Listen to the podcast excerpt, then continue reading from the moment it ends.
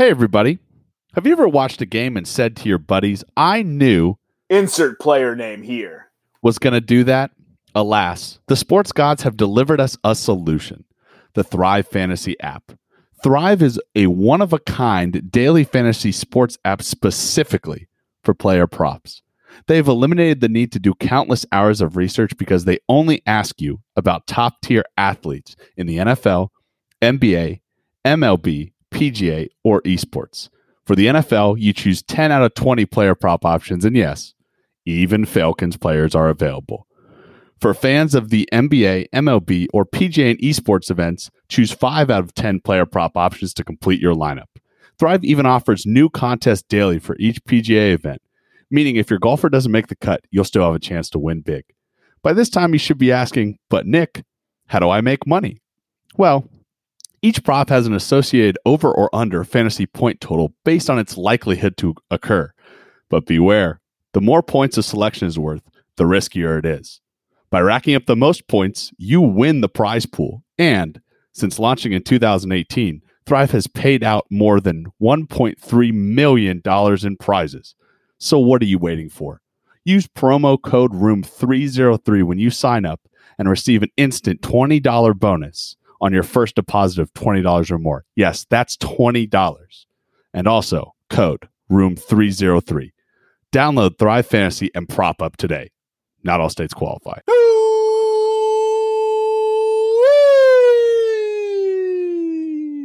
Ladies and gentlemen, welcome back to another episode of Podcast Room 303. 303. This is episode 44. I'm your host, Jermaine Colon Mendez. This is my co-host, Nicholas Morahan. How are you doing today, Chachi Chacherson? All is bleak and dark. Says the Panthers fan. I'm back to my old ways of sports betting. The Panthers got beat by the four and eight Broncos. Actually, so uh, I sent this to Nevada during the game. So the Carolina Panthers and the Denver Broncos met in 2015, the Super Bowl, right?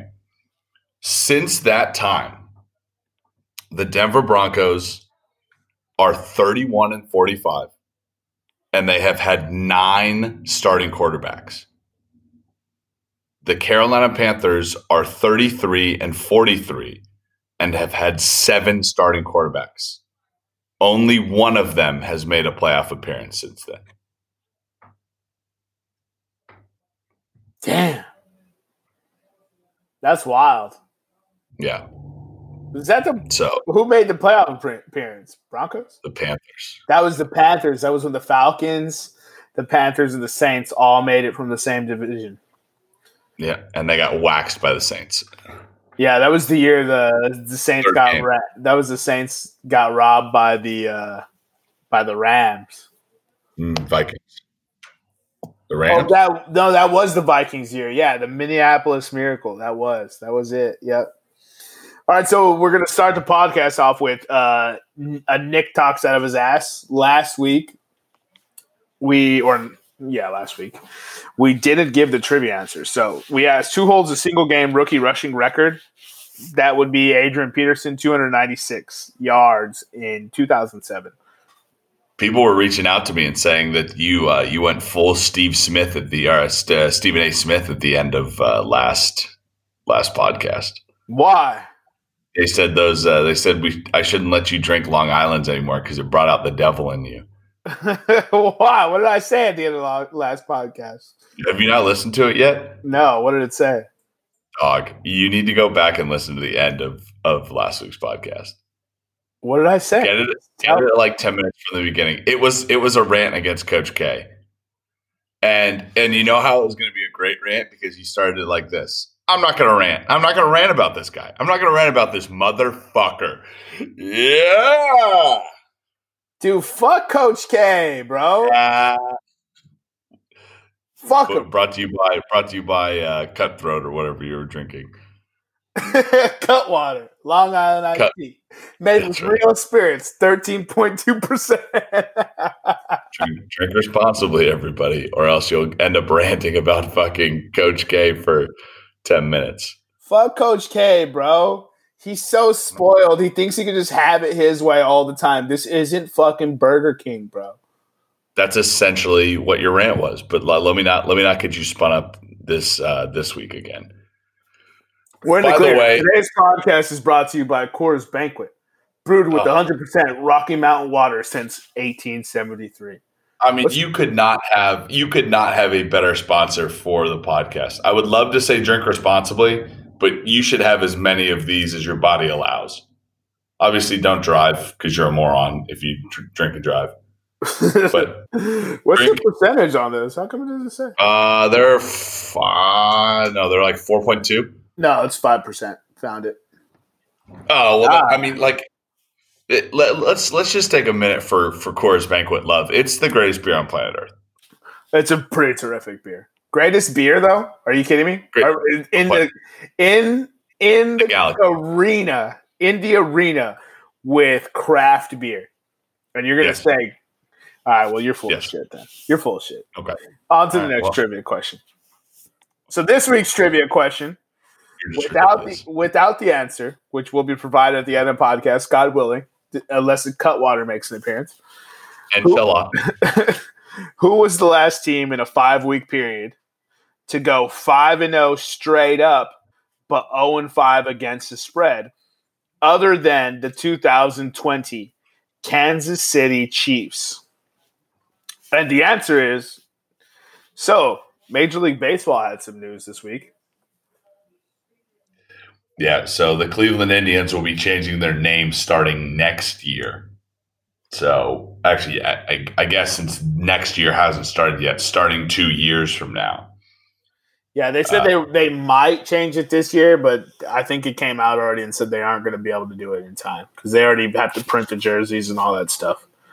Yeah, so they they already printed the jerseys. They already printed. Well, we'll probably see a lot more of just the C logo this year, like the block C, uh, and maybe a lot more, a lot more throwback jerseys from from Cleveland, or or a lot jerseys that say Cleveland on them and not Indians.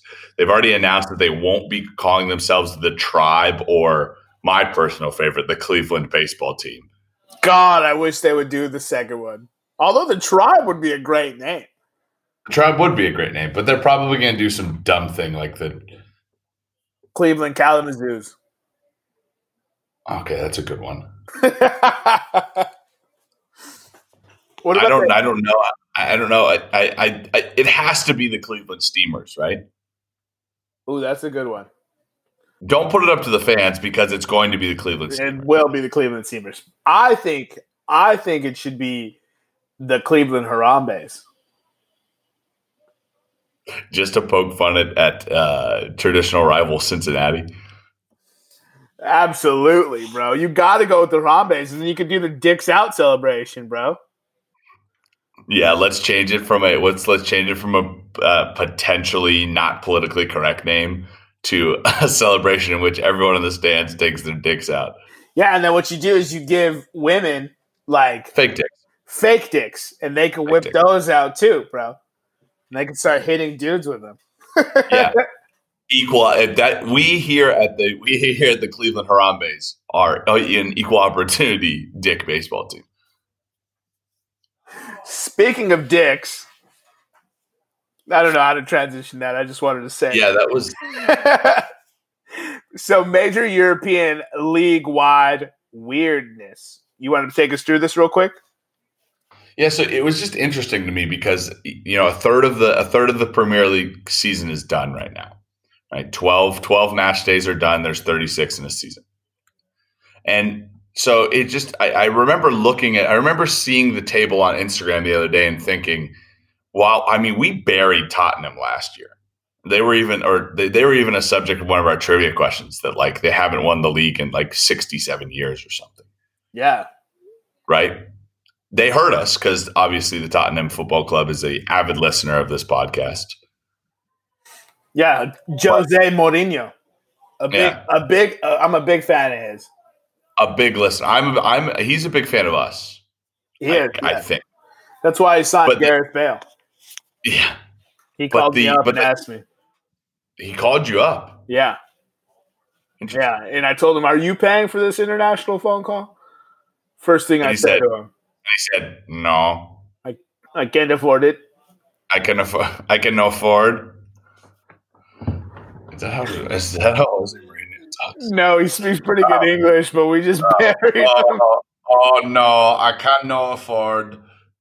Oh no! Um, oh no! Hotspur. oh no. Oh, got got to go. Going through tunnel. Um, so the top five right now in the English Premier League. Uh, did I just say English? It, the the top five in the English Premier League are Tottenham with 25 points, Liverpool with 25 points, Leicester with 24 points, Southampton with 23, and Chelsea with 22. If you are up on your EPL knowledge, Jermaine, and all the folks listening, that means that if the season ended today, again, I, I ranted about this last. I, I'm going to be a hypocrite because I, I ranted about if the season ended today last week.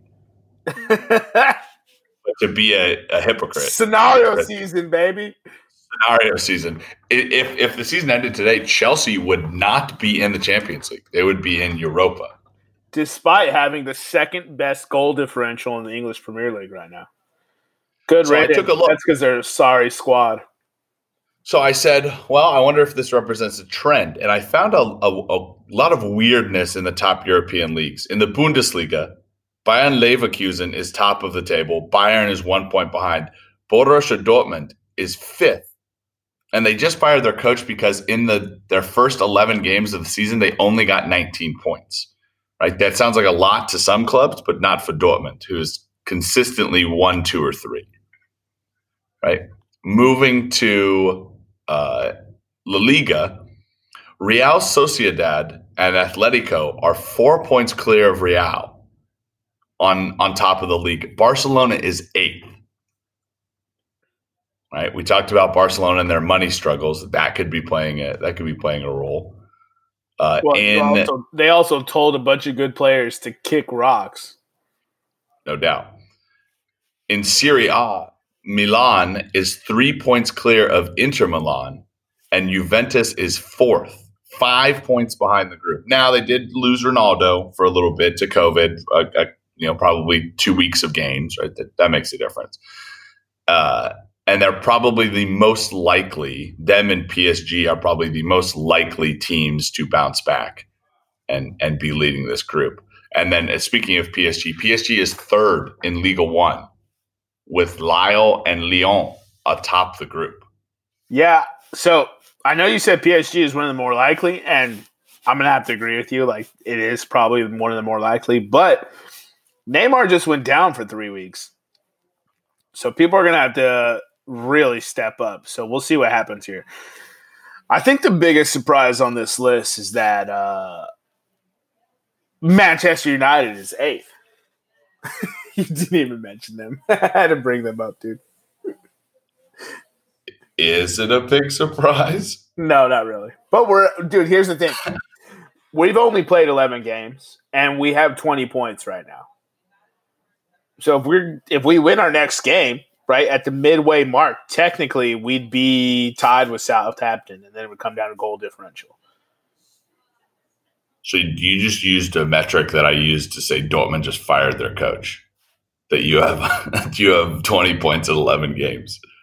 No, I'm not advocating for to keep our coach. I'm just saying that we've only played 11 games and Southampton has played 12 and they only have 23 and we have 20. That's only a 3 point difference in one game which can be made up in one game. I want to see Tottenham after all the shit we talked. I want to see them end the season. I want to see Leicester win it all. Fuck it. I want to see Southampton pull this out, bro. I that, yeah, I mean it would be entertaining. I'm not going to lie. Yeah. All right, so UCL and Europa did their draws, and uh, UCL actually gave us some pretty good um, pairings. To be honest, in my well, in my opinion, I think we've got a lot of interesting matchups. Uh, what do you what do you think is your most interesting matchup out of the round of sixteen? Atalanta and Real. Atalanta and Real. I uh, think that Atalanta, after the performance that they put on last year and the way Real Madrid is playing this year, this is a trap game for Real Madrid. Uh, yeah, so I'm actually really surprised that Real did as well as they did to get into the round of 16. I was, I was kind I kind of wanted to bet that they wouldn't, which is kind of foolish based on the talent and money, coaching, blah blah blah. But I think you might be right on this one. I actually really like, I like two matchups. I like Leipzig versus Liverpool because RB Leipzig has been playing pretty good ball. And for some reason, I feel like Liverpool has been playing a lot of rescue victory from the jaws of defeat games where Salah has to use his wicked golden boot to to save them from what would be a loss of points. And then secondly, I like Atleti versus Chelsea. I, I see both of those kind of looking like trap games for the for the English Premier League squads. Because you you got to imagine the EPL teams are favorites. I haven't looked at odds, so I don't I don't know for a fact, but you'd have to imagine those are favorites. And Atleti is always so dangerous in um, Champions League. They always go far. Coach always finishes really really well, despite you know, people always saying that he needs to get fired and he's overachieving and they are selling their best players. And Chelsea. Who could, who could that possibly be, Jermaine? and and Chelsea, you know, they just spent a lot of money. They're trying to get rid of Giroud. Chelsea and, buys all of Atletico's best players. And it, that's true. That's another good point. Like there is a lot of this should be a very interesting, very very interesting matchup. When does when do these games get played? Do you know that? I I don't. I, I maybe it's February. I think we have to wait until February for it. I I think it's really funny that I, I, I looked at this round of 16 draw as soon as it came out. Yeah. And it's kind of funny that what we just mentioned, this major European League weirdness. In what universe would you have guessed two years ago that we wouldn't be talking about a Barca PSG matchup in the round of 16 as the best matchup. Yeah, it's just Barca doesn't look very good. PSG, yeah, I, I think PSG is going to murder them. PSG, and and it was weird. I read it. I read an article, and it was just like, "Here's why PSG is the slight favorite." I was just like, "Slight favorite, slight favorite." I was just like, they're about to be the reason why Messi leaves Barca, bro. No doubt for PSG. So uh, first first set of games is two sixteen and two seventeen, and then second set of games is two twenty three two twenty four. So in February, and if back to back, and if Giroud, well, it's two games a day. So like on 216 you have Leipzig, Liverpool, and Barca. I know, but like but like it's very weird that you have uh consecutive weeks with Champions League. No, it's always how it's done. We just had that with the last with the last uh, fixtures in the group stage. It was back to back weeks. So match day five and six is back to back. Match day three and four is back to back. Match day one and two is back to back. And so it's going to do the same thing with with the uh, with the group stages. But then there's a long break in between that. So like we had we had 12-9 and 12-8, you know, and then we had 12-2 and uh, 12-1 that's that's usually how that's usually how the UCL plays it because they always break the clubs in that time so that they can play UCL. There is a chance that I see all of the favorites winning, and and all the in Man City, Bayern, Chelsea, Liverpool, Juventus, PSG, Dortmund, and Real advance. Right. And then yeah. there's the 2020 chance, and I could see every single one of the underdogs advancing. Oh my God. Could you imagine? Could you imagine the sheer chaos that would come out of that? Let me just let, let me just read this to you. München Gladbach, Lazio, Atletico, Leipzig, Porto, Barca, Sevilla and Atalanta would be the underdogs who advanced. Who we putting money on, bro? Who we putting money on? Atalanta, in that case- Barca. Uh, if if all the underdogs advance, it's got to be Leipzig, right? They were a game away from the final last year, I think it has to be Leipzig.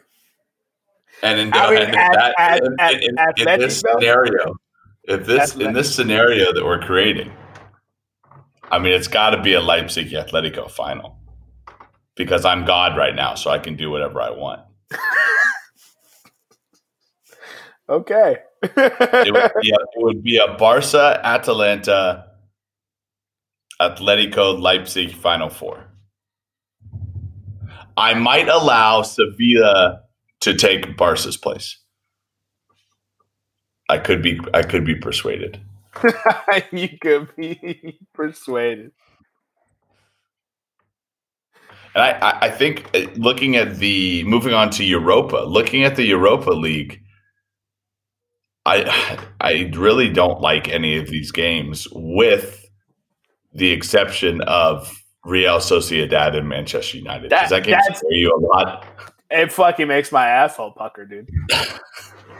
it is it is the marquee matchup in the round of 32 draw. And when I saw it happen, I was just like, of course. Of course. We got the group of death in Champions League, right? We got RB Leipzig, PSG, and us. Not to mention that two of those four teams were in the final four last year. But now we're getting Real Sociedad, who is hot at the top of La Liga, and we have to come. Uh, I don't even. I, It's not it's not the game you wanted in the round of 32. No, it's a game you wanted in, it's a game you wanted in the round of 8. couldn't I get like Red Star Belgrade or something? Like, come on, man! Like somebody else, dude. Unreal, unreal, dude. Everyone else just gets these cake matchups. Roma, Napoli, Leicester. They're all gonna get these cake matchups, and Manchester United has to fight tooth and nail just to advance to the round of goddamn sixteen, dude. Unreal. May I say, since we are a betting podcast, if you guys do not follow a guy named Nigel Seeley on Twitter, Nigel Seeley will give you nine tweets about his premium tennis, Champions League, and European club soccer betting. However, and he doesn't give picks away. However, one or 10% of the time, one out of every 10 tweet he puts out is a free pick in which he just expresses an opinion. I'm saying this because two days ago he expressed an opinion on the Burnley Arsenal match and says, I don't think Arsenal will lose. However, minus 270 for Arsenal is far too high. So, being the shrewd better that I am, I instantly bet draw and Burnley win at plus 670. Guess what? it saved my weekend. Burnley beat Arsenal 1 0 yeah, with- Arsenal. Arsenal get is this. fifteenth. with, get this, Pierre Emerick Aubameyang scoring to beat Arsenal for Burnley. If I would have known, if I would have done a little bit more research to see that he was on the team, I would have put a mortgage payment on him to score. He's one of the he's such a good goal scorer. It's almost shocking that he's still relegated to Burnley. Well, he was on Arsenal for a while, I know. I know. and then they sent him back I know. They got rid of him and, and Arsenal can't score goals now. because he's not good enough to crack the main squad, I guess, for Arsenal. And Arsenal can't score goals. And it showed when he was the only one who scored the goal. Wow. I didn't know that dude gave out that pick. I would have rode because Arsenal is flat out dog shit this this year, dude. Dog They are- They are 15th in the standings right now. I don't know if it's so there was a there was a uh, a Instagram story I saw the other day which had um, somebody, some some football legend, some Arsenal football legend, was invited over to Thierry Henry's house to watch the Arsenal game. Patrice Evra and Thierry Henry were watching it together. You you saw this, right? Yes. Go ahead. Carry on. when when Thierry Henry turned on the TV and It was a saw who Arsenal and saw yeah and saw who Arsenal picked as a captain. What what's his name? uh, Shaka Shaka Shaka Zulu. X H A K A. Uh, I might be saying that wrong, but he's He was really so he was so Thierry Henry was so disgusted that they didn't watch the game. He's so disgusted that they gave the captain's armband to this guy. He was. He was. Uh, I don't know how to pronounce his last name. It's Albanian. I know that.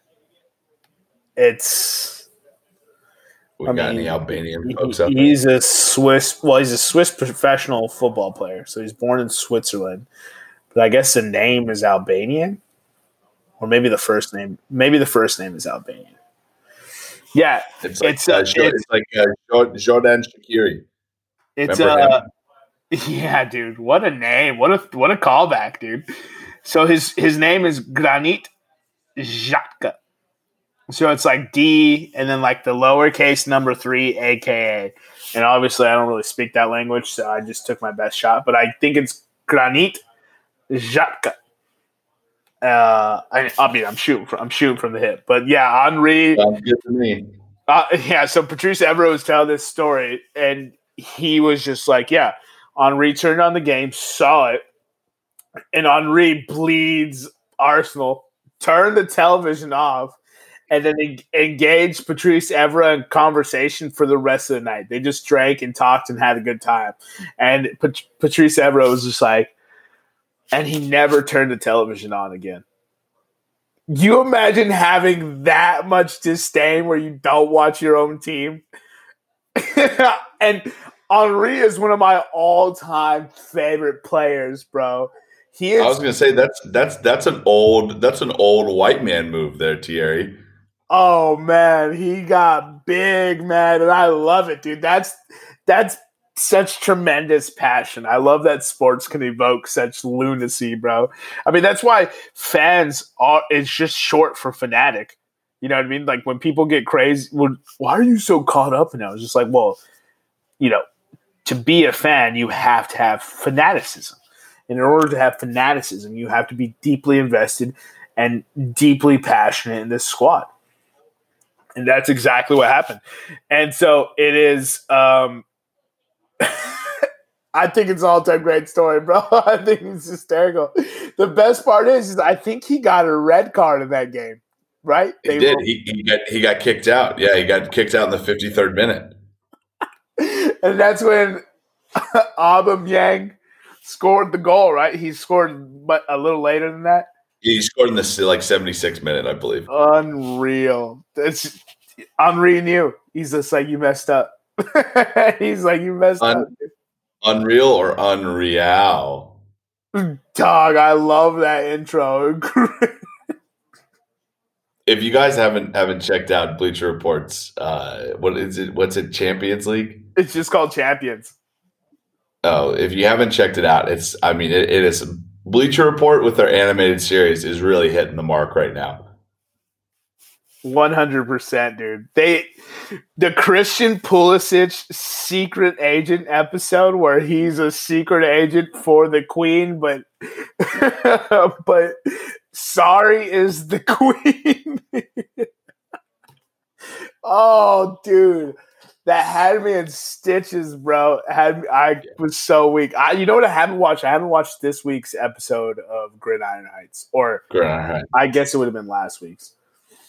I haven't I have watched not that one. watched one since the ski episode because that one, I mean, that one has the MVP race. That one has to go down As one of the best episodes of all time. every year the MVP race episode is hysterical, bro.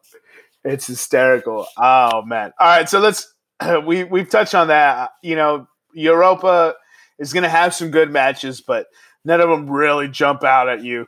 Um, yeah, there's a lot of really good, good, easy matchups for the top squads. So the round of 16 looks like it's going to be stacked. Let's move on to a little combat sports news. You want to you want to take us into what you want to talk about on this? Well, yeah, I, I, I had an opinion question for you. All right, and and we talked about it two weeks ago with the Jake Paul Nate Robinson fight. Apparently, that was the eighth biggest pay per view event ever. I didn't verify that, but he he says so. Who's So- he? Jake Paul. Oh, okay. So so it's a lie. my question to you is: Logan and Jake Paul might be exactly what boxing needs. No. Uh, So what's so, so, people, people love tuning in for a villain, so you might be right on that. but what what is what is boxing need right now? Boxing is literally hemorrhaging fans because they fight once a year, maybe not even once a year. All their fighters are kind of older. All their fans are older. And if Jake and Logan Paul bring in these these millions, hundreds of millions of people that follow them, it's kind of like a revival to boxing right at a time when mma is really is is strong but they really don't have that kind of figurehead that they've had in recent years they have a lot of great fighters but fighters that people that that people really don't care about the average person right obviously UFC UFC heads are gonna be like, what do you mean? You got Israel Adesanya, you got you got the, the Nigerian Nightmare, you got Yawn, yawn, yawn, yawn. Yeah, but it's like it, they, they don't have the Conor McGregor, the Ronda Rousey. Yeah, they don't have they don't have that star. They don't have that Brock Lesnar. They don't have you know, like the wrestling terms, they don't have The Rock, they don't have Stone Cold Steve Austin, they don't have Hulk Hogan. It's who it's who puts asses into seats, right? And UFC is lacking that dude right now who puts asses in the seats. People who love fight the fight game, who love combat sports, know that there is so much talent right now. It's unbe- unbelievable. But you don't have like uh man, who is the dude who he does aerial on the bad guy? Is that Chael Sonnen? Yeah, yeah, Yeah, they don't have the ba- the villain to root against, right? So it's yeah. And, and, and it seems like everyone in press conferences right now is kind of half-heartedly being like, "Hey, I'm gonna beat you up. You don't know what's coming from me. I'm gonna knock you out, you bad man. You." yeah. So and it they're not believable at selling their you know their malice towards the other individual right? They're not v- believable. It's not coming across as believable. There's a few fighters who got real real close. Colby covington with kamaru usman. I mean colby covington gets real real close most of the time for selling his malice. That's because he he believes what he's saying. Uh jorge masvidal gets real real close you know, Nate Diaz doesn't hate anybody, but when he talks, people are like, yeah, let's get it. This dude just wants to hit people in the face. But there isn't that one dude that's that's grabbing the grandmas in the back and saying, Hey, you gotta watch me. And and boxing hasn't had that in a real long time. Has not had that. And you know, as much as I don't pay attention to either of these clowns, somebody sent me that video. Actually, someone sent it before you, and then you sent it as well. So I watched the video, and I was like, "All right, two people, two people sent me this video," and I, I was, I sat there, and I was just like, It's an excellent, it's an excellent diss video. So what, what we're talking about is Jake Paul sitting outside his mansion, is in a car, smoking a cigar, wearing the Conor McGregor, basically doing his best Conor McGregor impression. Nice deets, ni- ni- nice clothes on, that kind of typical color pattern Conor McGregor wears, the, the khaki slacks with the with the dark shirt and a ch- and, and the buttons d- buttoned down to you know right right where his fucking uh, peck line is. "Yeah, I'm pretty he's sure got the flip-up might have worn that outfit." Yeah, Yeah, and he had the flip up glasses, and he's smoking a cigar while draped in an Irish flag. That's what I. That's what sent me over, bro. I was like, He this cigar, the glasses, the flag, bro. Oh, He then proceeds to zoom out and have a big $50 million check. First of all, props and videos. I love them. Props, props and shit talking videos. I love them. He has a $50 million check addressed to Conor McGregor. He calls Conor McGregor's wife a four, which I, I mean, he is going after everything. King and country, dude. Going after the wife and Ireland. You, I mean, you, you got to really give it to a guy like Jake Paul. He made me in two weeks be like, okay, I'm interested. And he basically and he basically said, "Hey, Conor McGregor, your next fight is against a guy in Dustin Poirier, who doesn't have more follow. My dog has more followers than. I mean, I mean, I mean, uh, Jake Paul, take a bow. It's an excellent disc video. I know that we're probably not going to see anything for a year to two years, right? But just to go after McGregor and Dana White and Dustin Poirier the way that he does is outstanding. yeah. I mean, the video is great. Eh? Uh, my excitement level after seeing the video, D minus. Like, I still don't really give a fuck. Like, I haven't I guess. given a I guess that's true. I haven't given And- a and fuck about a Conor McGregor fight in, you know, a, a few a few years. Part two probably. Yeah, a year or two. I haven't really given a fuck. And all right, you're gonna go fight Jake Paul. Good. I'm not paying for that fight. I might not even illegally stream it, bro. I might fi- find something else to do. Like that's how uninterested I am in this fight.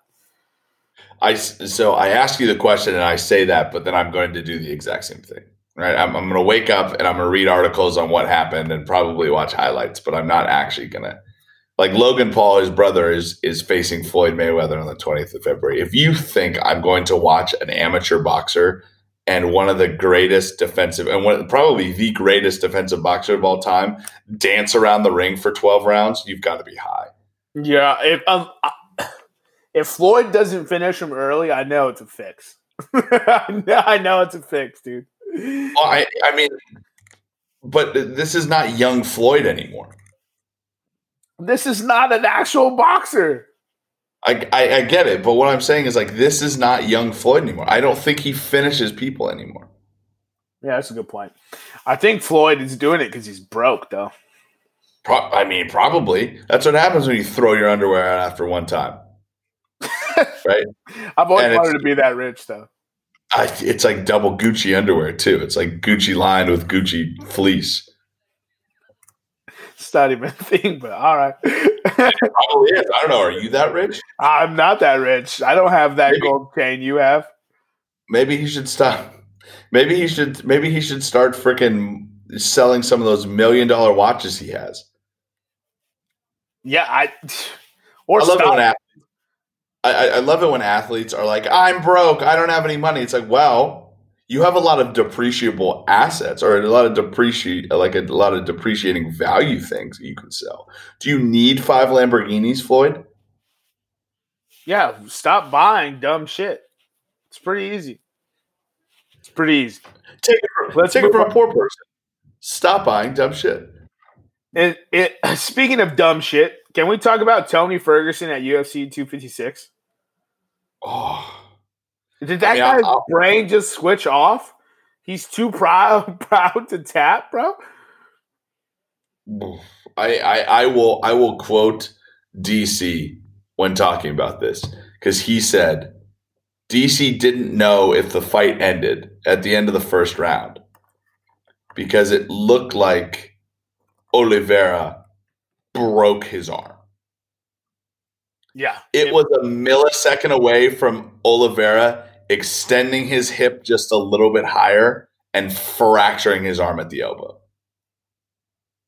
Ugh, it was it was disgusting. I Oh. I didn't want to see that at all. I, even No. I was just like, oh my god. I almost I almost turned the video off. You sh- yeah, that Uh, honestly, like I don't think they would have showed it again if if you know if it didn't.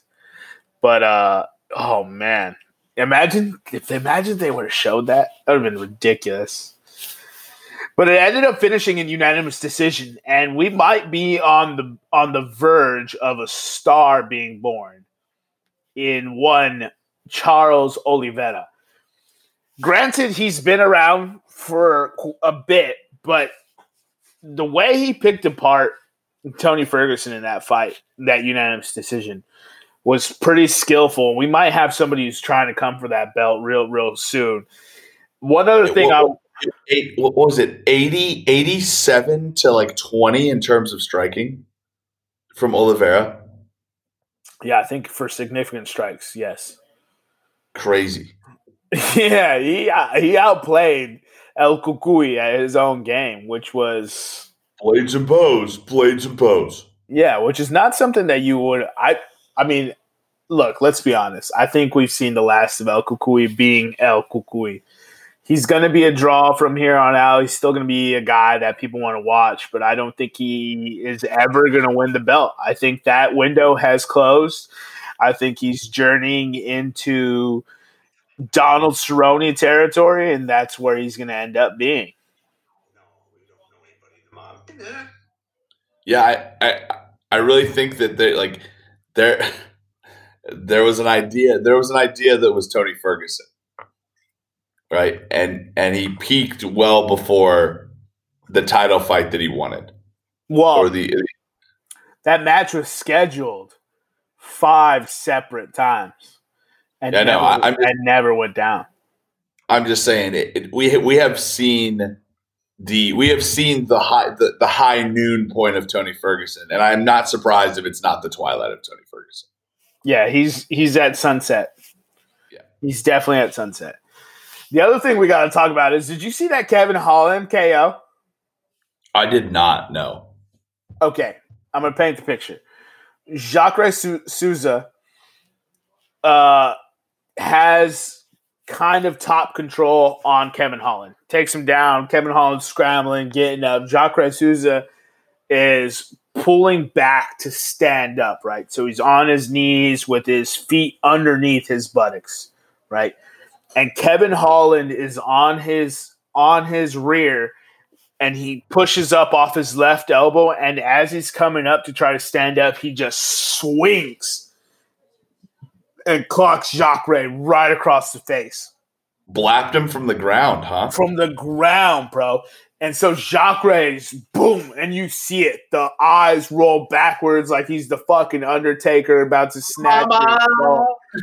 About to snatch your soul. And then Kevin Holland pieces him with the left as he's getting up now. And then before the ref gets in to stop it, Kevin Holland is on his feet. Ray Souza is in that position I just described, where he's on his knees with his feet under his butt, but his body's hanging back like he's going to tip over. And Kevin Holland is standing above him, just, whew, whew, whew, just two piece and sodaing this guy, just dropping him. And and the ref like hop, hops in, dude. Oh he my God. He two pieced him from the ground. Yeah, he hit. Uh, He said, the- he said, he said, "Let me get up real quick." he was just like, "Get off me!" Yeah, and so there are some potential stars being born for the UFC. Hopefully, hopefully, hopefully they aren't like Sugar Sean O'Malley who uh, breaks his foot and it's not actually broken. So let's move on to head to head this week. Uh,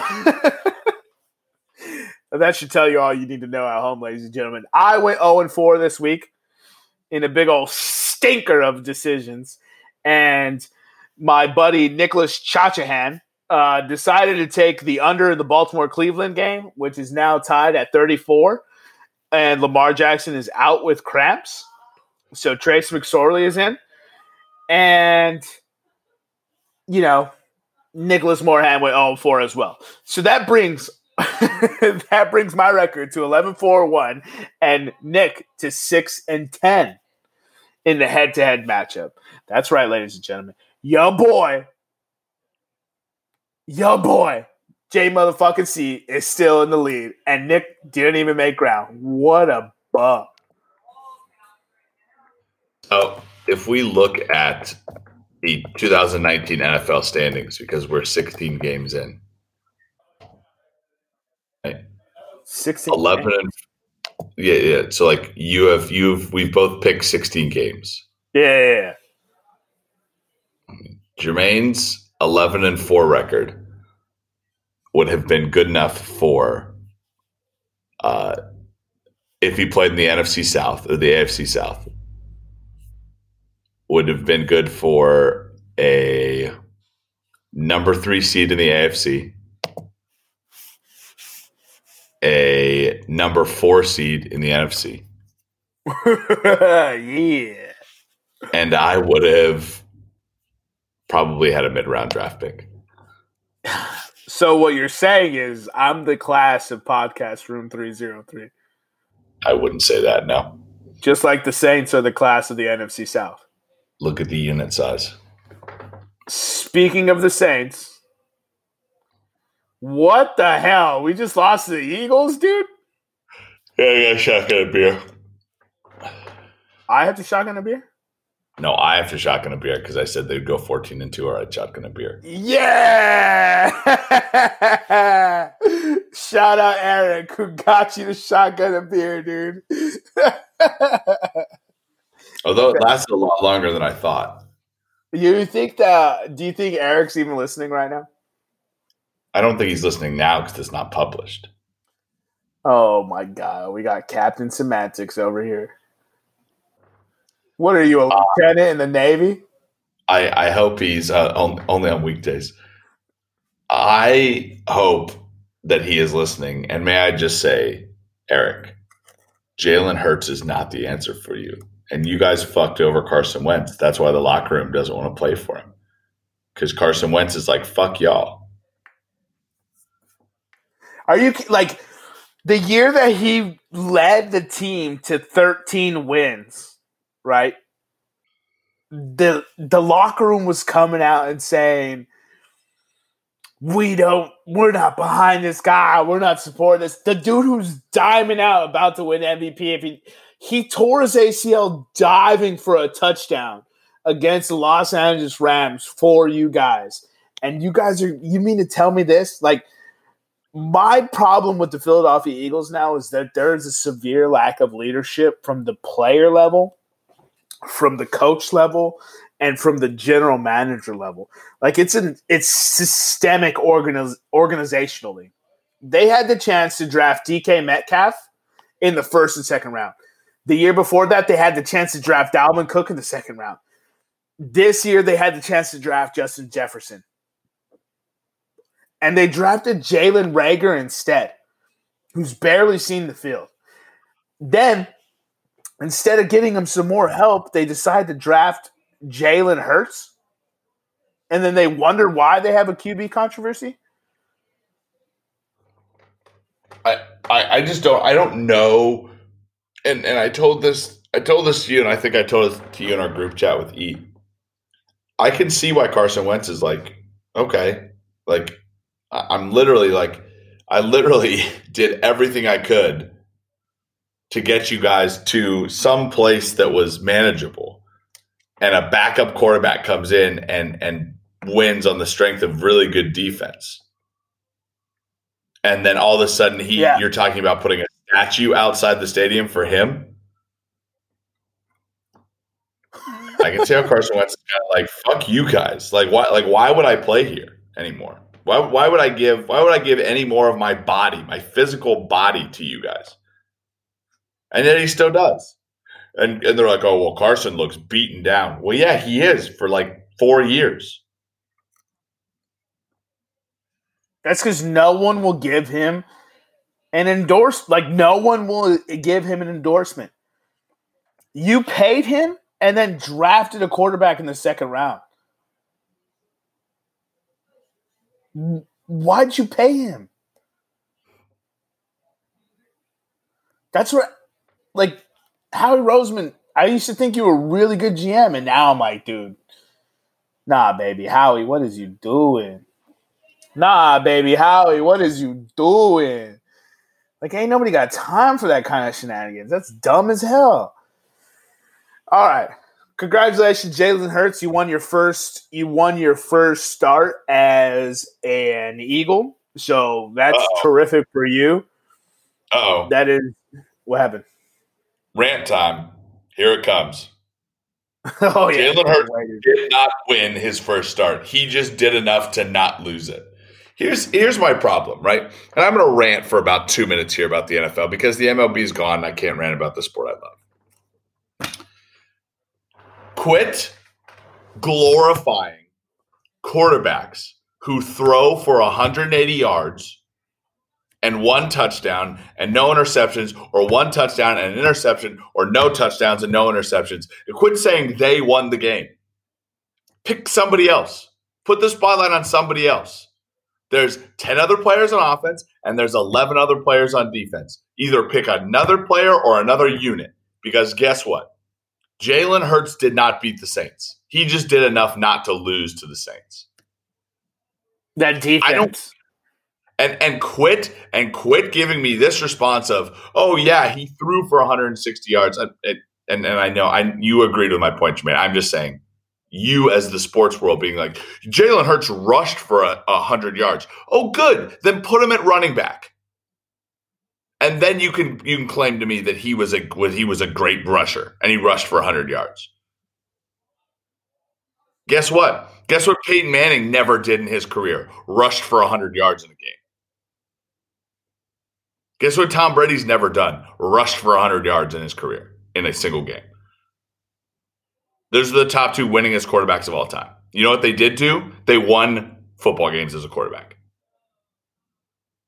The Philadelphia Eagles, a team that has forced three turnovers all year, forced a backup quarterback, probably a third string quarterback, a guy that plays basically tight end for most of the year and is like a gadget player to throw two picks.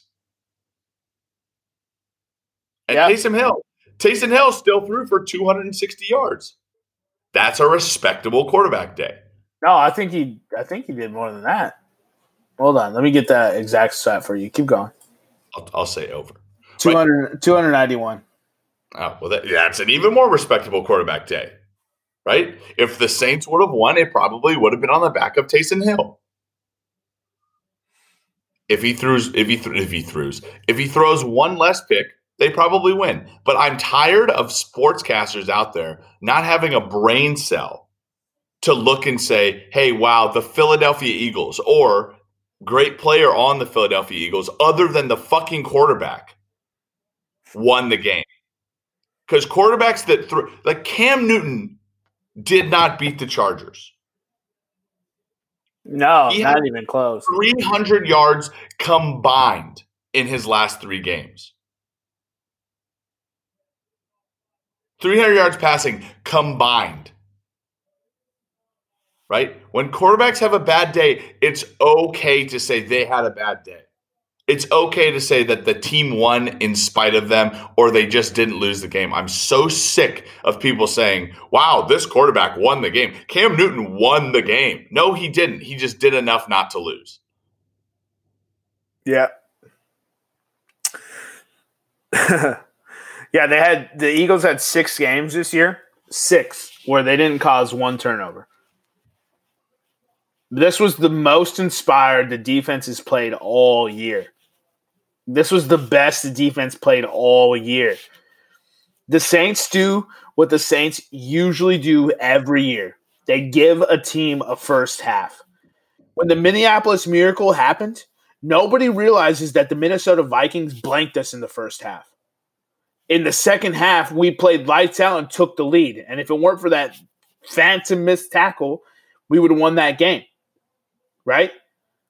Nobody realized that when we played the San Francisco 49ers last year when George Kittle manhandled my defense and we had like eight flags on him we gave them the first like 20 minutes. The Saints do this all the time. The Saints lost to the Vikings last year in the playoffs. Guess what? We gave them the first half. We didn't score very much, and then we we threw an interception at the end of the second at the end of the second quarter. Vikings scored, cost us the game. We give away halves. We are too apathetic and lethargic because we think we are too good, and that's exactly what happened. We were coming in against a rookie quarterback in his first start on a team that's been shit all year, and we got surprised on the road, and it happens. All right, Saints lost. Next. Next. Like that's it. That's what happened. Saints lost, Eagles didn't win. It was one of those games. Rams absolutely flipped the script from the Super Bowl, beat the fuck out of the Patriots. Tom Brady wasn't present, so I guess that doesn't really matter. Keeps that NFC uh what is that division? NFC West. Keeps the NFC West wild right now. There is so many good teams there. One thing that shocked me this week was the Bears' absolute decimation of the Houston Texans. Uh, finally, you, you got to say finally. For one day, Mitch Trubisky is able to go to bed not having to hear about how good Patrick Mahomes and Deshaun Watson were than than he was. won head to head, baby. For one day, for one day, and in a game in which Patrick Mahomes, you know, is got, you know, he really got bailed out by Miami injuries, I'd like to say. Man, they got tons of injuries. Myles Gaskin got reserve COVID list on the Saturday before the game. So that means his backup running back didn't even practice all week. Or, I mean, he practiced, but not in the way that a first string would practice. Jakeem Grant left the game with what looks to be a serious hamstring injury, might not play the rest of the season. And then DeVante Parker left the game again. Shocker. Dude's constantly injured. But oh man. So just a quick update on Browns Ravens. Lamar Jackson is in back in the game at on fourth and six with two minutes left. Browns are up 35-34. All right, I'll keep you posted. So M- Mitch Trubisky and Allen Robinson Pay that man. Pay Allen Robinson. He is the best wide receiver in the league that no one talks about. His quarterbacks are Nick Foles and Mitch Trubisky. He is the new uh, uh, DeAndre Hopkins. He played with Blake Bortles before he came here to play with Mitch Trubisky and Nick Foles. And the dude puts up thousand yard seasons like it's fucking grabbing a piece of candy from your grandma's butterscotch dish. Pay that man. And if you're not going to pay him, don't fucking franchise tag him because I fucking hate the franchise tag. That is a rant for another day. Should be fine and cut every week, bro. He's going to get franchise tagged. You shut your whore mouth. All right. Anyways, uh, Nick lost Bengals plus three and a half pretty decisively, 30 to 7. It seems like there's a it's it seems like the the Ravens, based on the noise in your house, did not convert the fourth and six. No, they did. They did? 44 yards touchdown, Marquise Brown. That's what I'm talking about, Ravens. No, I don't want that, dude. All right, Baker. All right, Baker. Come on. Come on, Baker. Get that dub, bro. Uh Chiefs Chiefs beat the Dolphins uh, after being down 10 in the Miami Stadium. Cardinals bounced back to keep themselves in the playoff hunts and knock the Giants out of the lead in the NFC East. Is there any scarier quarterback than Patrick Mahomes with a 10 point deficit? No. No, I don't think there's ever been a quarterback in history. In history. In history, bro. There is no lead this man cannot erase. And it's not just him. I mean, he's throwing to Travis Kelce, who, in my opinion, might be the offensive player of the year. Um, and then he's throwing to Tyreek Hill, who is just an absolute cheat code. It's not even fair. All right, what's what break down this Broncos Panthers game? How'd you guys lose this? Because uh, we're the Carolina Panthers, and uh, we basically when our defense. Uh, here's the thing about the Carolina Panthers: when their defense plays well, their offense is stagnant and innate. When our offense plays well, our defense can't stop a, a runny nose. So I I really don't know. I mean, it was a it was a game that that that kind of came out as exactly what we thought. Like the the it's it's the old Dennis Smith thing. Like the Bears were who we thought they were, and it and it looked exactly like a game between two four and eight teams. And uh, yeah, we had you know Drew Lock really kind of uh, kind of turned it on. Had his uh, had four touchdown passes in it. Uh, Mike Davis continues to solidify that he is a uh, what do you say a, a um, passable, maybe maybe even more than passable relief for Christian McCaffrey. Fifty-one yards, two touchdowns, four point six yards per carry. The the issue was that it just never it just it, it never got off the ground. They they didn't score when they needed to, and and when Drew Lock throws for 280 and four touchdowns and, and a damn near 150 quarterback rating, that's that's kind of hard to beat. It's kind of the first game where Drew Lock really figured everything out. So 280 and four touchdowns, you guys should be ashamed of yourself. Yeah, I mean, I mean, Carolina had a drive inside of two minutes. Right, they they, they had a drive inside of two minutes, and they got sacked basically or they they they basically got to fourth down and and and passed on a on a freaking screenplay to to Christian Samuel for or Curtis Samuel for one yard. Oh, so I that's like, pretty bad. Yeah, yeah. Joe Brady is this great defensive player. Gotta love him. A lot. Joe Brady's so awesome, but he runs a freaking screenplay on fourth and eight. So down down by a score and with the chance to win the game, and he and he runs a screenplay. So, dude, that's unreal. Drew Lock put up 280 and four touchdowns. That's insane. Yeah, and take away. I mean, you you take away right a 49 yard touchdown to KJ Hamler. You take away an 84 yard punt return touchdown, and and this it's a completely different game, right? Yeah, I mean, you can do that in any game, though. Yeah, but I mean, the the Broncos had, I mean, what well, did two touchdown passes to KJ Hamler. Freaking, the Broncos had had had two drives of less than five plays and over sixty yards. Oh, that's not good football. Well, I mean, so that's for not, the Broncos, it is. Yeah, it is. Don't you owe Nevada a case? I do uh, the the golden delicious beers that you're drinking uh, are the I owe my I owe a case of a case of gold cans. So, and that's a case to you is thirty rack, right? Thirty rack, yes. Okay, just wanted to double check. Yo, Ron Rivera, coach of the year. So Nevada asked me the same thing, right? And and I really well, fuck him. This isn't his podcast. I mean, in a year in which Kevin Stefanski and Brian Flores weren't absolutely killing it, I would say without a doubt it would be Ron Rivera. But I think he's I think he's bronze medal right now. What about Sean McDermott and the Bills? Yeah, I, but but Sean McDermott, Sean McDermott and the Bills has not really been a surprise to me. I, I guess it's not a surprise because I saw how well he did in Carolina, and I knew that there was some success, and they've had some success. But if we were ready after Miami went six and ten last year, if we were ready to give Brian Flores the Coach of the Year award, then you have to be ready to give him the Coach of the Year, uh, the Coach of the Year award now. Now that he's got Miami in the playoffs I've been saying it for like the last four weeks on this podcast. Brian Flores, oh. my coach. If Kevin Stefan, I mean, it's not looking good. It's 42 35 right now. It's 42 30. Holy shit, he's got them.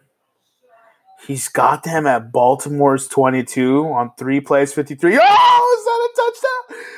Baker Mayfield Kareem on touchdown. Oh shit, bro! this is all going on in overtime. This is fucking crazy, bro. I'm missing one of the games of the year recording with your dumbass. we'll stop recording then, or fucking hurry it up. all right, dude. So Seahawks Packers as usual. Fucking Chargers beat the Falcons, and who could? Are you, are, you, are, you, Are you gonna? Are you just kind of broke off your Brian Brian Flores conversation to to oogle at something? Oh, I'm sorry, dude. That that was crazy. I didn't think the Browns were going to score a touchdown. Baker Mayfield always chokes, bro. Anyways, Brian Flores. I've been saying it's a coach of the year all season.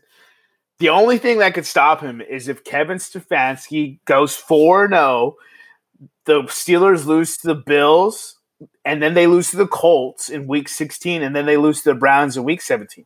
Because if Kevin Stefanski goes 4 0 and the Steelers lose those three games, that means the Browns win the AFC North after the Steelers went 11 0.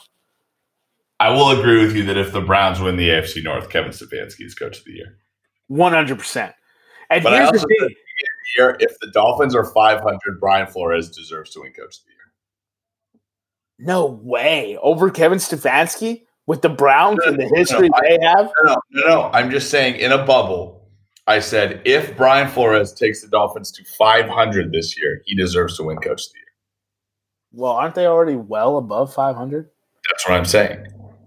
I don't think they're well above. They're like eight and six. They're eight and five, yeah. So if they lose their next three games, which I don't think they'll do. Let's see who's the who they play the Patriots, they play the Raiders, they play the Bills. Oh shit. it's a little bit of a chance, maybe. Um, Pat, all right, so I don't know, dude. Eight and eight over Stefanski with an eleven or twelve win Browns team.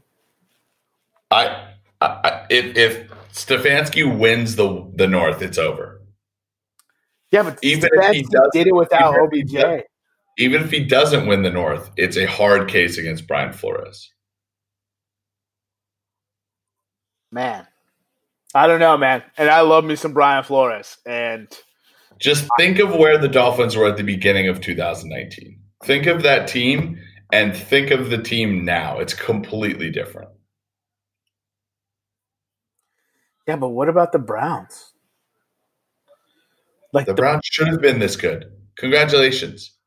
Congratulations. You finally got you a coach that can manage talent.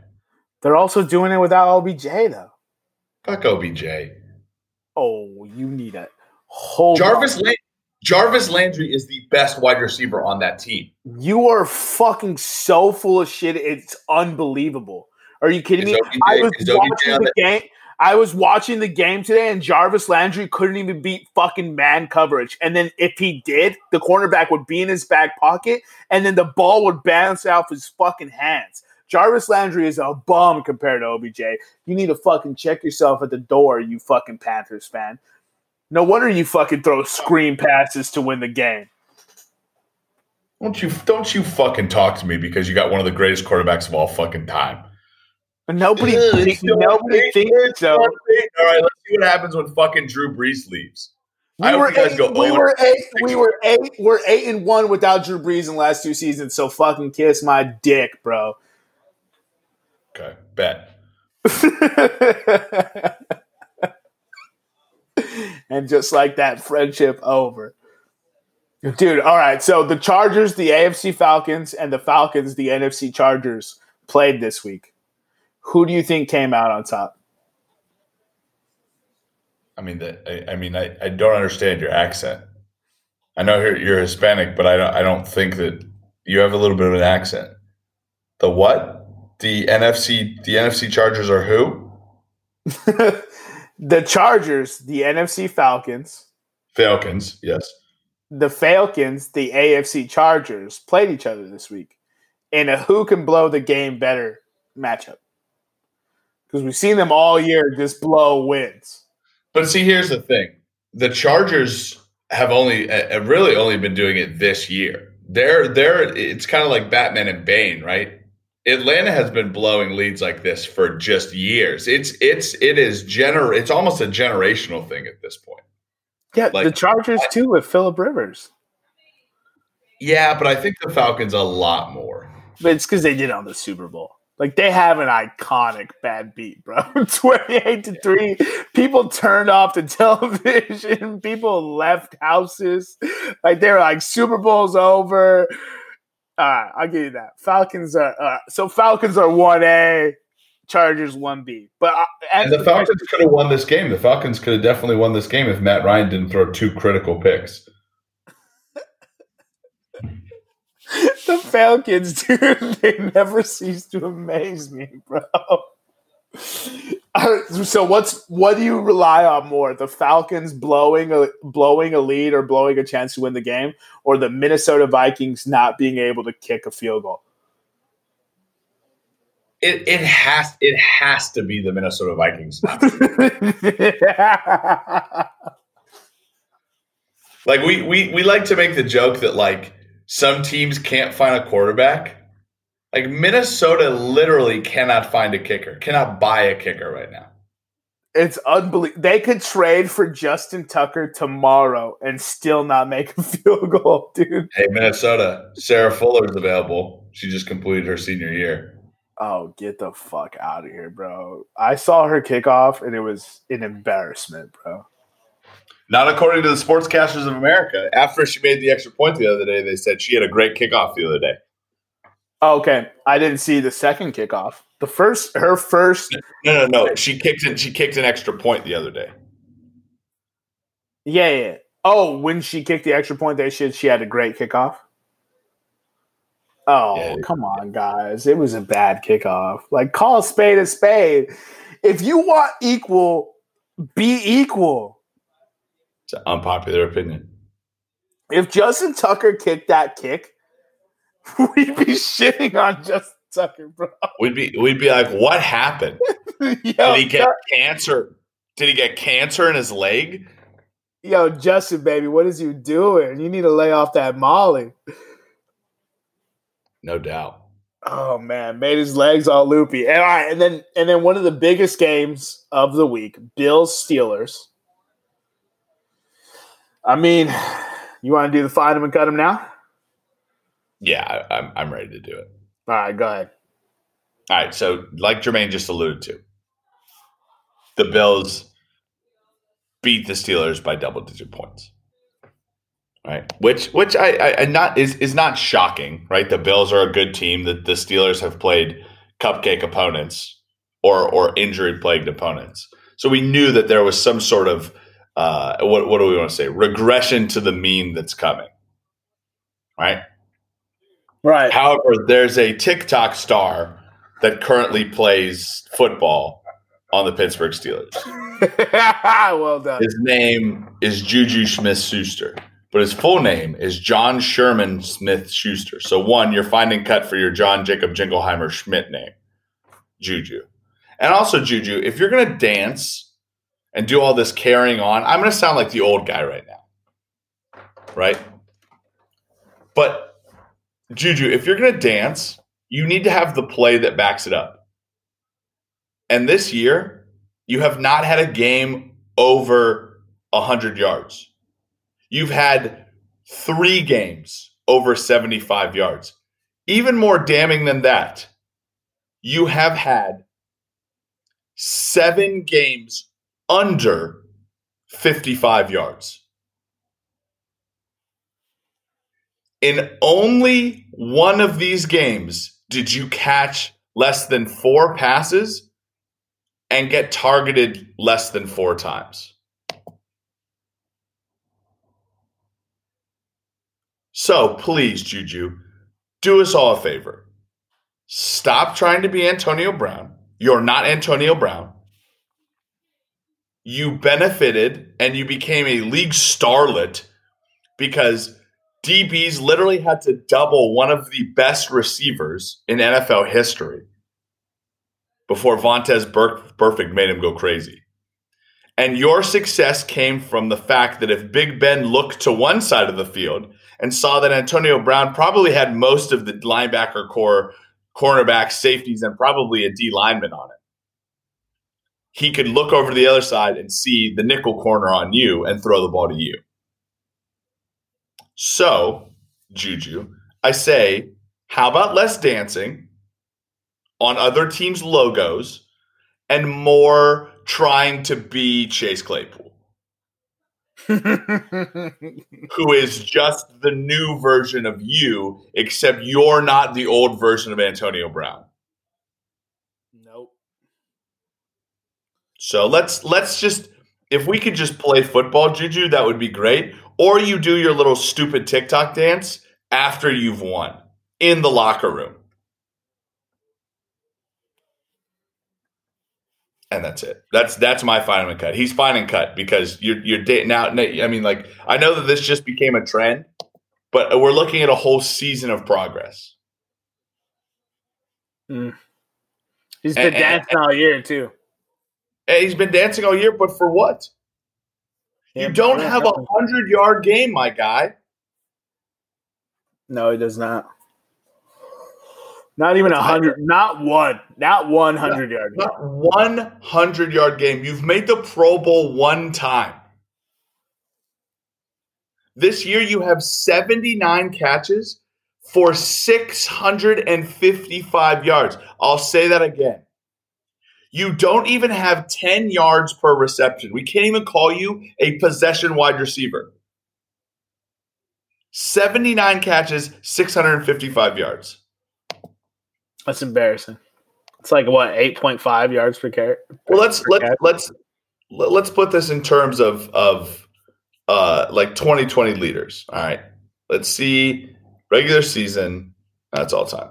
Let's see let's see receiving leaders this year in the NFL see the stat leaders. Here we go. Come to ESPN.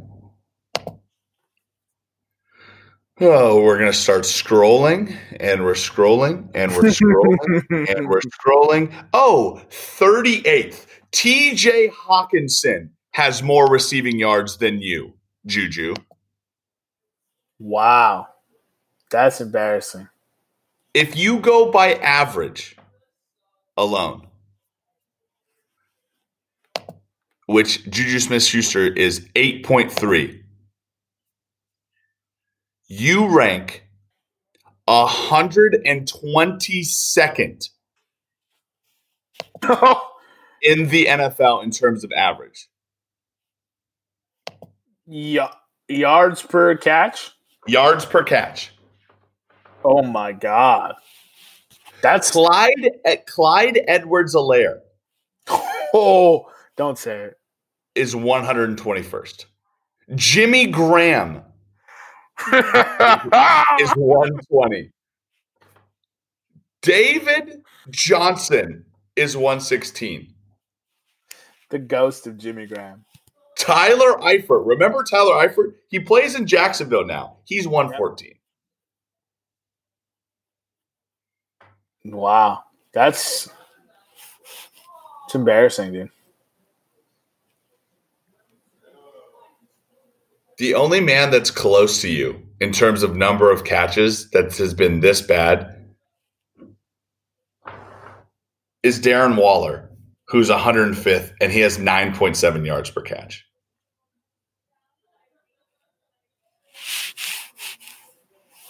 He's a tight end. It's much different than a wide receiver.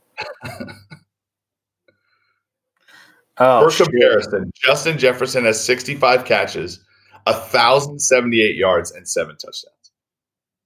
If anybody should be doing TikTok dancing, it's Justin Jefferson.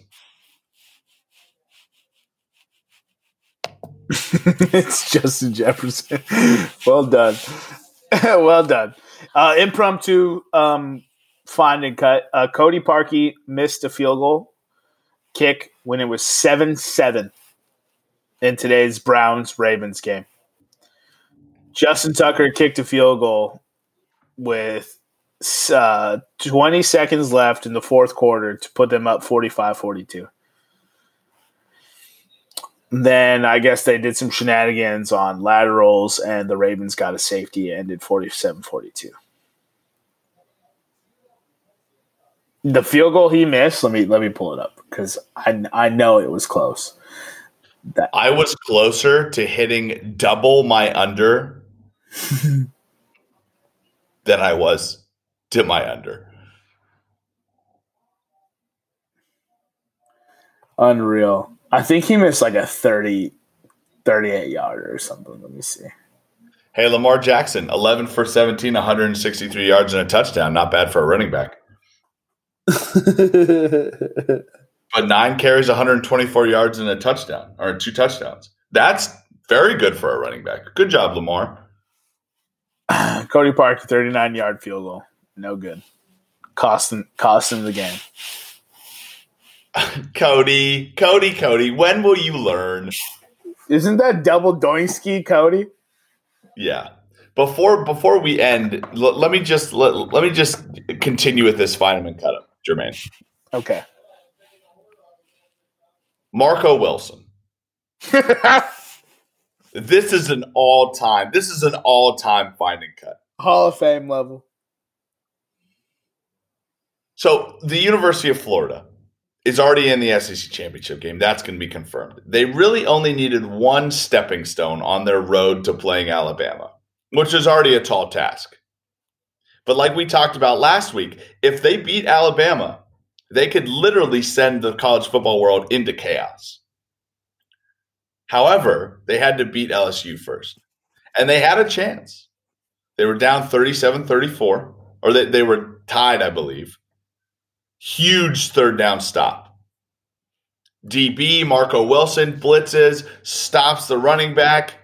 I mean, Florida fans are going crazy. There's a chance they could win. It's down in LSU territory.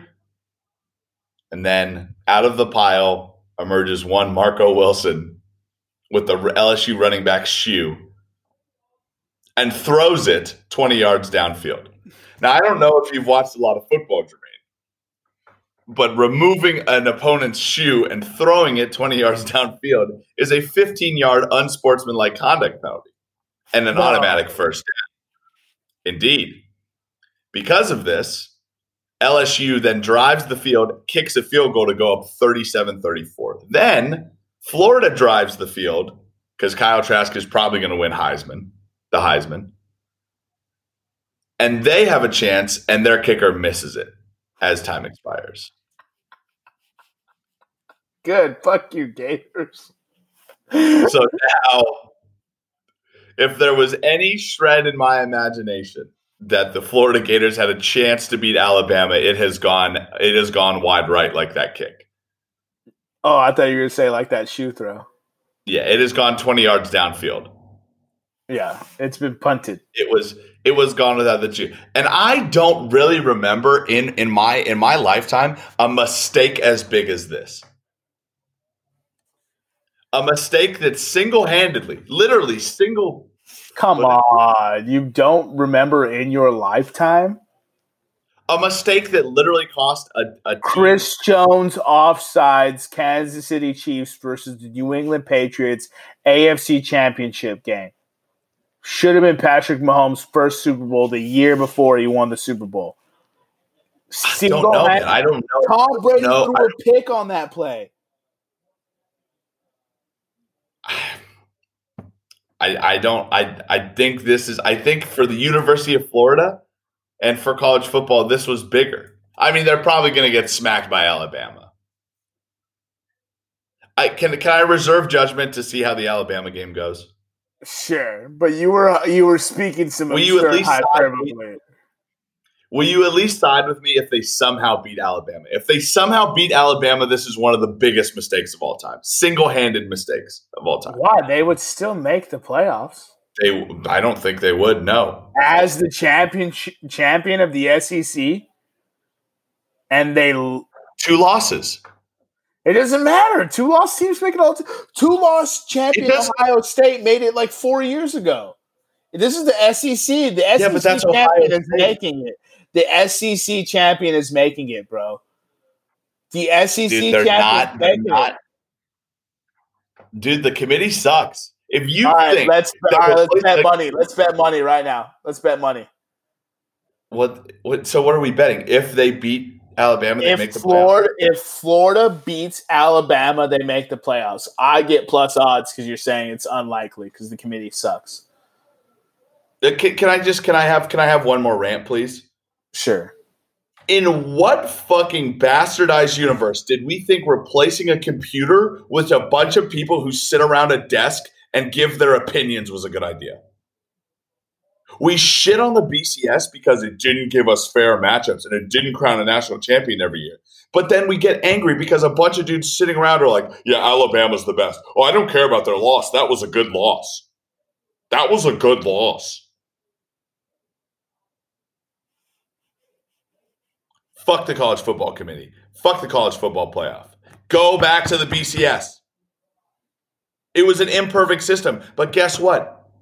Millions of people watch baseball. That's an imperfect game. That's what makes baseball cool. That's what made the BCS good. Is some people get shafted. You know, more people are getting shafted with the college football playoff. A six-win Ohio State is going to be in the playoff. Six and zero. Well, how about we have how about we have a BCS pick the college football playoff instead of these sure. schmucks in a chair. Sure. Let's find a middle ground. Four teams, BCS picks. no, I won't even allow that. Go back to the BCS or make the BCS better.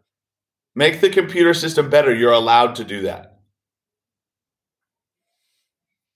I the computer system isn't bad because it's innately bad. It's bad because you made it bad. But you know what's even worse? A bunch of athletic directors sitting around making making it that when Clemson and Notre Dame don't have to play their final week because they might have a Florida thing happen. I mean, where's the lie? A six win Ohio State. We knew that the we knew that the, the Big Ten would change their rules so that Ohio State would get in. Oh yeah, that was a future find and cut. Yeah, we did it prematurely. They're gonna get in. Yeah. Good job, everybody. We really solved the BCS problem. All right, so we went a little long, so I'm just gonna go ahead and cut that off right there. We get it. Fuck the playoffs. Bring back BCS. Don't agree, but I'll allow it. Who was the last team in a five week period to go 5 and 0 straight up, but 0 and 5 against the spread, other than the 2020 Kansas City Chiefs? You want to wager a guess? Who gives a fuck? all, right, all right. So uh, you don't get the answer at home, ladies and gentlemen. We don't because we don't give a fuck. He's so mad about the college football playoff right now, dude. It pisses me off. Give Colson. You know what? You know what? At least the BCS gave fucking mid-major teams a shot. Oh, Coastal Carolina, they could never get in. It's not the moneymaker, bro. It's about money. Yeah, the most fucking corrupt organization on the planet behind FIFA. Uh, I mean, yeah, that's right. that's right. The the, tri- the trivia answer is actually a good one. So the last the last team that that in a five week period went five and zero oh straight up and uh, five zero oh and five against the spread was none other than the 2007 New England Patriots. Which I, I don't know. I, I want I wanted to get your very quick opinion. Do you think this is because that they're they're in their previous eight weeks, they were so dominant that the spreads were too high? Or do you think it's because everyone has that regression to the mean? I think it's the second one. I think it's the second one, but I also think that defenses were at a major disadvantage this year with the rules instituted for COVID 19. And that's why we saw such monstrous numbers being put up at the beginning. And now we're seeing the defenses temper those expectations and bring it back in. And, and that's including teams that don't even really have very good defenses who are able to do that. So I think it was, that was a contributing factor. I think that, uh, yeah, I think it was a second option as well. Like it, it's, it's, I, they're not as dominant as I thought they were going to be. I did start like week one of the podcast saying that I think the 2020 Kansas City Chiefs could be the 2020 2007 Patriots. It's not quite like that. It's explosive, but it's they're going to get beat by the Giants. I get it. Yeah, dude. It's going to be the Washington football team. It's gonna, that that's going to Ron Rivera is going to be Andy Reid's uh, kryptonite. Wouldn't that be something? All right. With that being said, Follow us at Podcast Rooms 303 on Instagram and Twitter. I'm your host, Jermaine Colon Mendez. This is my co host, Nicholas Moorhan. Have a good night. Hey, Room 303 listeners. Are you looking for a way to make every game day exciting, even when your favorite team isn't suiting up? Then Thrive Fantasy is the destination you're looking for. A one of a kind daily fantasy sports app for player props. They have options for NFL, NBA, MLB, PGA, and esports. Guess what? They even take all the research out of it for you by only asking about top tier athletes in their respective sports. Each prop has a fantasy point total associated with the over under based on its likelihood to occur. The more points a selection is worth, the riskier it is, baby. Rack up the most points to win a share of the prize pool. Build your lineup daily and earn all that moolah. For NFL, choose 10 out of 20 player prop options. NBA, MLB, PGA, and esports, choose 5 out of 10 player prop options. With PGA having new contests each match day, Thursday, Friday, and so on. Still on the fence? Well, here's the nudge you need. Use promo code room303 when you sign up and you will receive an instant $20 bonus on your first deposit of $20 or more. I'll repeat that. Promo code room303, a $20 bonus. Thrive has awarded over $1.3 million in prizes since launch in 2018. What are you waiting for? To be up 28 to 3? Download Thrive Fantasy now and prop up today. Not all states qualify.